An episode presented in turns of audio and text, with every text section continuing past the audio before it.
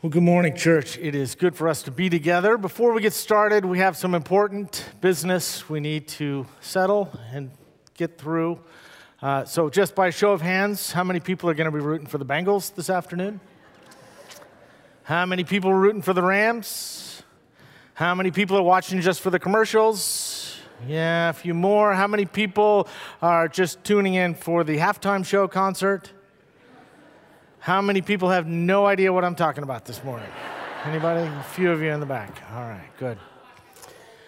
It's all good to know who I'm talking to. So just sort of get a lay of the land. So it is good for us to be together. Whether you are here in the sanctuary, whether you're joining us online, whether you are listening on the radio, wherever you are in life's journey, know that you are welcome here. And it is good for us to be together in the presence of God and in the presence of one another.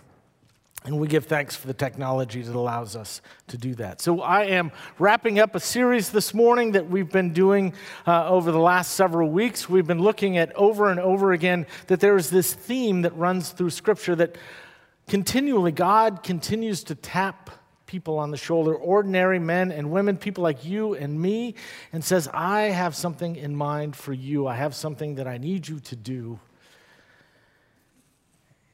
and invites us into a life of service to bring hope and healing, to partner with God, to bring heaven to earth. We've looked over the last several weeks at the stories of Abraham and Samuel and Esther and Jonah. Last week we talked about Mary Magdalene.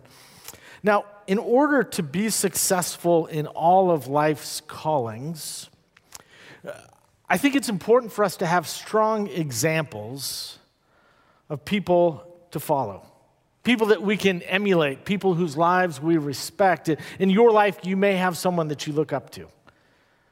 You try to model your life after them. You try to pattern yourself after the way that they live. Maybe in your career, you have a mentor, someone who has helped you in some way, shape, or form, sort of helped you grow into your role, whatever that may be.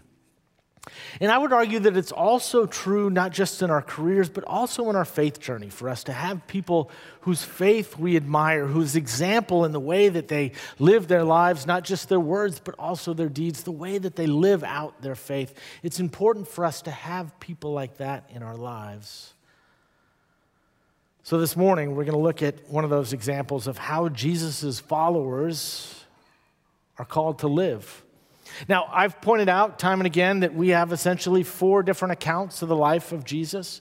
Uh, we call them Gospels, a word that means good news. There are three that are all very similar. We call those the Synoptic Gospels Matthew, Mark, and Luke. Synopsis is a word that sort of means seeing all together. It's from a Greek and Latin word, synopticus. But the fourth gospel, though, is different the content is largely distinct. Whereas in the synoptic gospels, those three, the stories are more or less the same. It all sort of contains the same thing. Some of the language is very much the same. In fact, there are some parts that are exactly the same. The wording is even the same, as if to say that they were looking over the shoulders of one another, sort of a copy and paste type thing. But the fourth gospel is different. It's beautiful, it's poetic. It's a, it's a literary masterpiece in a sense. It has this rhythmic repetition of words and themes that sort of draws the reader in, invites us into this vortex of this gospel of light and life. Now, let me give you an example of that. Instead of a birth story that introduces the gospel that sort of starts it off about how Jesus was come into this world. John starts this way In the beginning was the Word, and the Word was with God, and the Word was God. See, John uses imagery, uses symbolism much more than the straightforward facts in order to drive home his theological and even Christological points.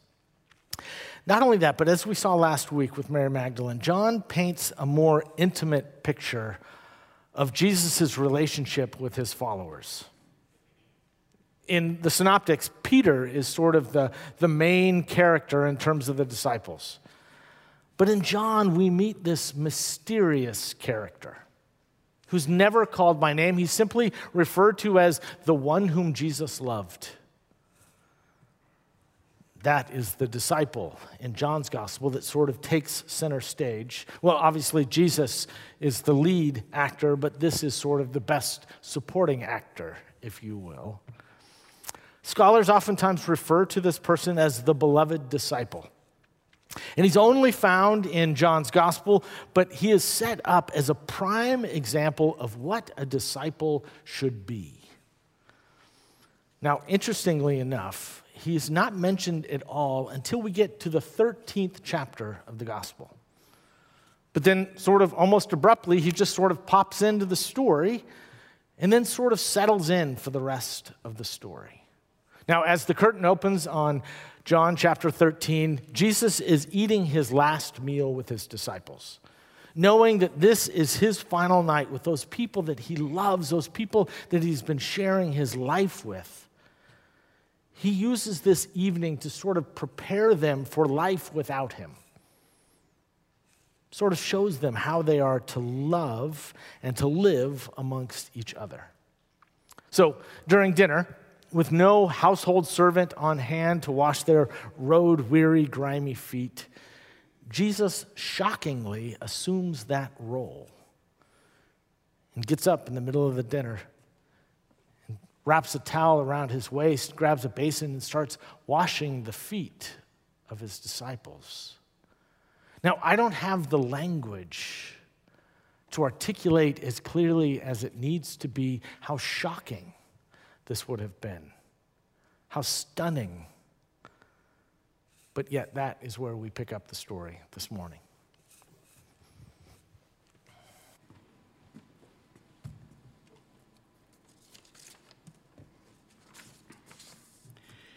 Our scripture today is from John chapter 13. Here begins a reading. Now, before the festival of the Passover, Jesus knew that his hour had come to depart from this world and go to the Father.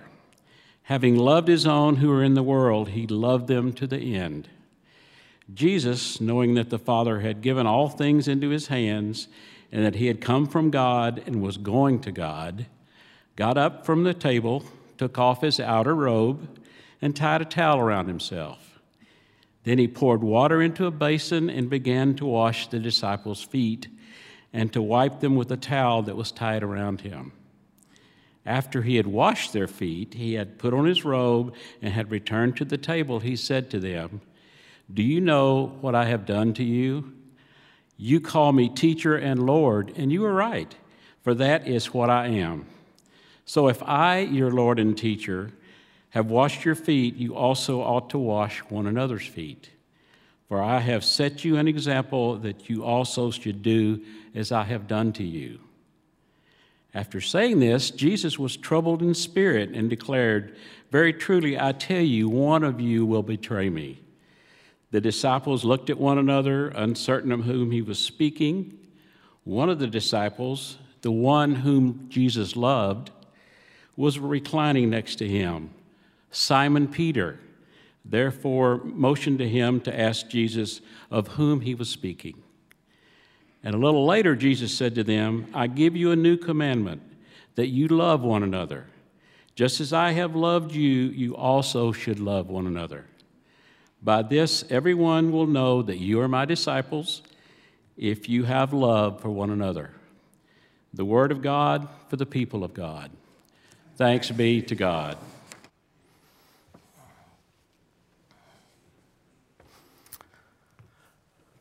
So now I know what you're thinking. This is not the same type of story that we've been looking at over these last several weeks. This is not really a call story, and I suppose that you are right. But in this last sermon of this series, what I want to do is to look at the relationship between the beloved disciple and Jesus. Because that relationship is what allows the beloved disciple to fully respond and to live into his call as a follower of Jesus.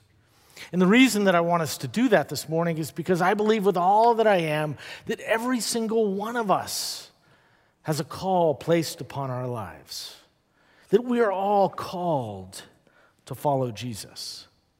Now, I mentioned uh, a moment ago that the beloved disciple is never called by name. He's only referred to as the one whom Jesus loved, almost as sort of an afterthought, a throwaway. And scholars and Christians have been arguing and debating over the identity of this beloved disciple for centuries. The most common assumption, of course, is that it is John himself that it's John himself. John was a part of the uh, Jesus's inner circle of friends, and so uh, maybe it was him. He sort of wrote himself into the story. Others believe that the beloved disciple maybe was Lazarus. Lazarus was the one that died, and Jesus came upon him and wept, wept because he loved him so much, and then raised him from the dead. Maybe, maybe the beloved disciple was Lazarus.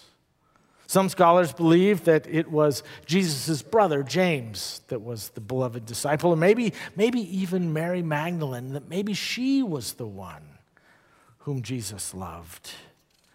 And the truth is, while there are some good reasons that it could be each of those, we really don't know. There's no way to prove or disprove any of those theories.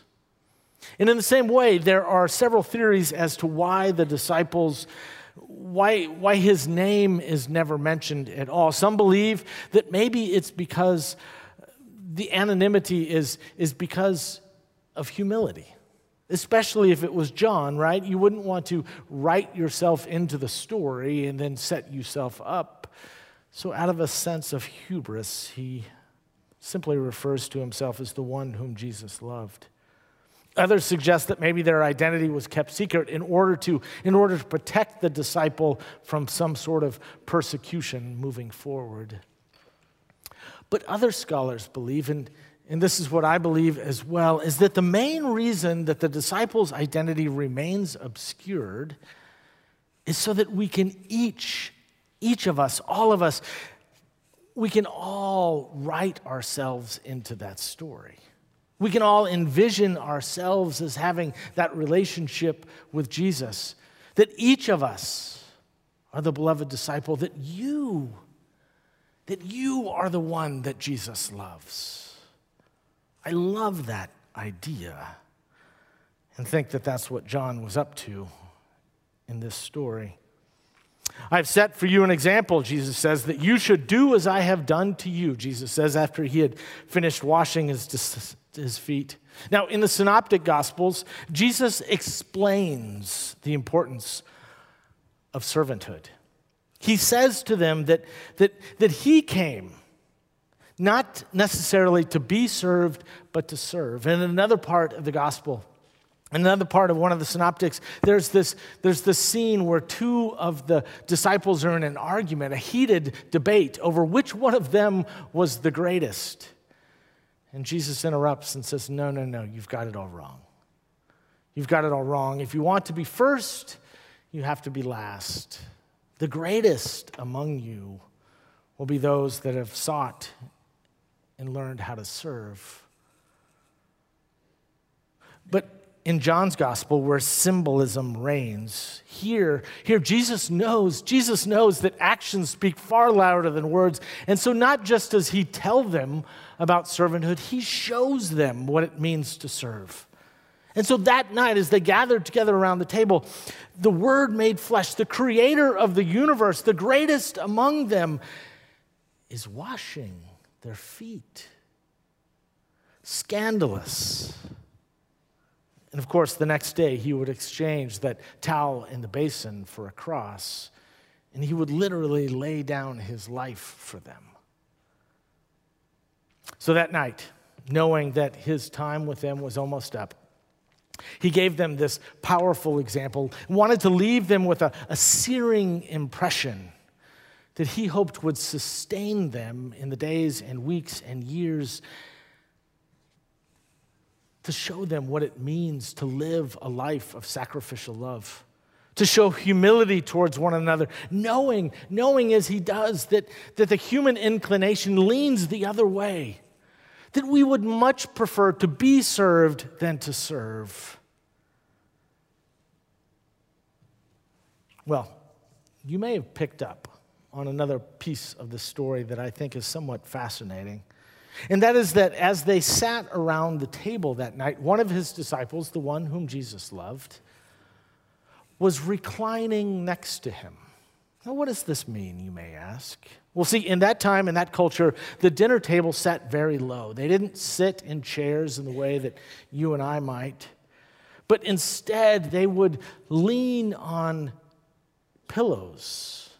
And they would sort of tuck their feet in behind so that they could sort of make room for other people at the table rather than laying crosswise. They would sort of lean in and recline in that way. And yet, if we look at those words, reclining next to him in the Greek, the original language of the New Testament, we see that as we might expect from John, that there is this deeper, there was this more symbolic meaning. Now, the words translated next to him in Greek are entokopo to Jesu. Let me hear you say that. All right, good. Well, just uh, you'll want to write this down. This will be on the final exam, so you'll need to know all this for the final. So en is translated in or against or near, and to is the, and to lezu, Jesu means of Jesus.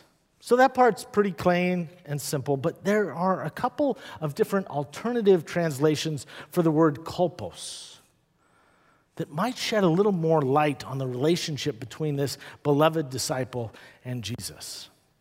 So while kolpos could mean side, it can also mean heart or breast or bosom.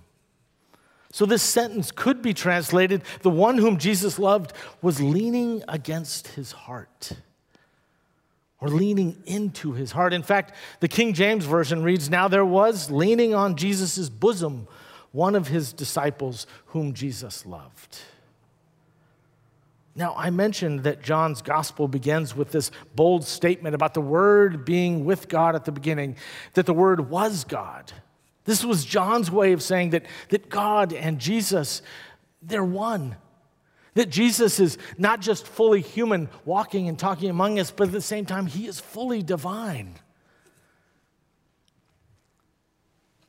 That Jesus is the author of life that brings light into our world of darkness.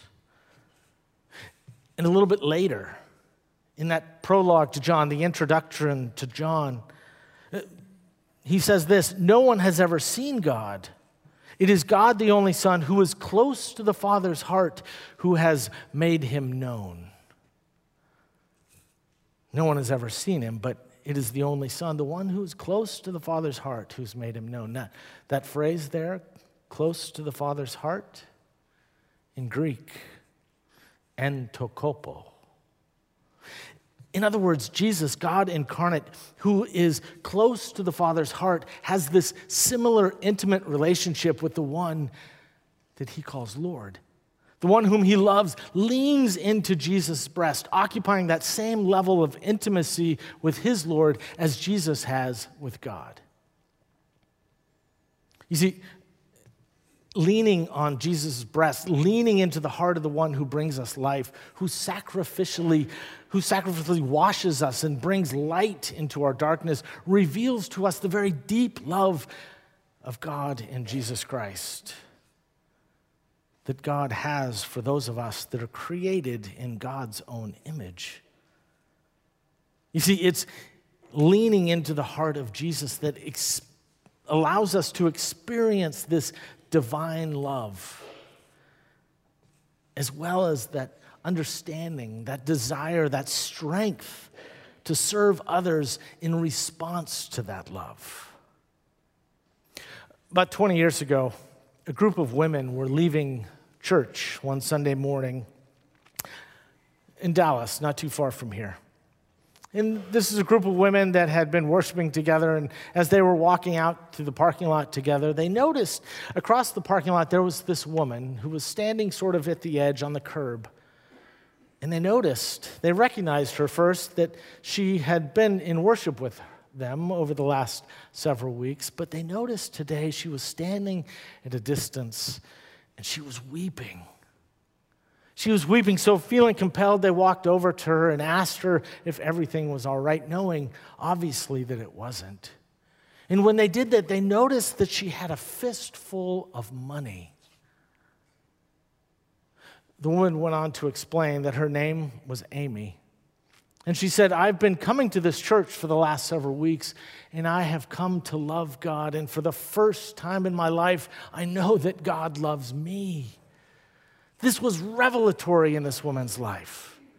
Never had she ever conceived that in her wildest imagination that she was loved by God, but yet she had come to discover that. And she says that I came this morning and I wanted to put this money in the offering plate, but I can't. I can't, she says, because it's dirty money. She went on to explain that she was an exotic dancer and that she had been trafficked into this business by a family member at a young age. And it was the only life that she had ever known. And she said to them with tears running down her face, I want to quit, but I don't know how. I don't know what else I can do. And so, right then, in that moment, this group of women felt compelled and they committed to her that, that they would help her that they would surround her. And so, for the next several months, they surrounded her with love and acceptance, with grace. They, they, they, they helped her financially so that she could quit her job and, and begin to get her feet underneath her. They helped her get the resources that she needed, the services that she needed. They helped her get her GED. Well, along the way, this woman's friend, her former co-workers started wanting that same assistance. They came seeking that same sort of help. And, and out of this chance encounter, this group of women began this ministry called New Friends, New Life. And it was born, and it, it to this day helps sexually exploited and trafficked women break away from that old life and find light in the midst of darkness. And it now offers help and hope to over 1,200 teens and women and children every single year. All because this group of women were willing, were willing to roll up their sleeves and to wash some feet. You see, church, every single one of us has a call that has been placed upon our lives. And we are called, if nothing else, if nothing else, we are called to follow Jesus. And our call as followers is to lean into the heart of Christ, to be so close to Him that we can reveal to the world through our words and through our deeds the character and the love of God. If that's all we do with our lives, that would be enough. If you do this, he says, if you live like this, if you lean in, everyone will know that we are his disciples. Now, I know the tendency, the human inclination always leans heavily the other way towards wanting to be served, to lean in on ourselves and not God. But if we can lean into the heart of Jesus to love one another the way that Jesus loves us, they will see in us what it means to love, but also to be loved. The true identity of the beloved disciple, thankfully, remains a mystery. But through the testimony of the one whom Jesus loves, we are beckoned we are called to be the beloved disciple. And so, church, may you know, may you know that you are a child of God. You are called to follow the one that we call Christ, and may you lean into the heart of Jesus and live that beautiful, unique, abundant life that God envisions for all of us. If you do this, he says, if you live this way, others will know what it means to love and what it means to be loved. Amen.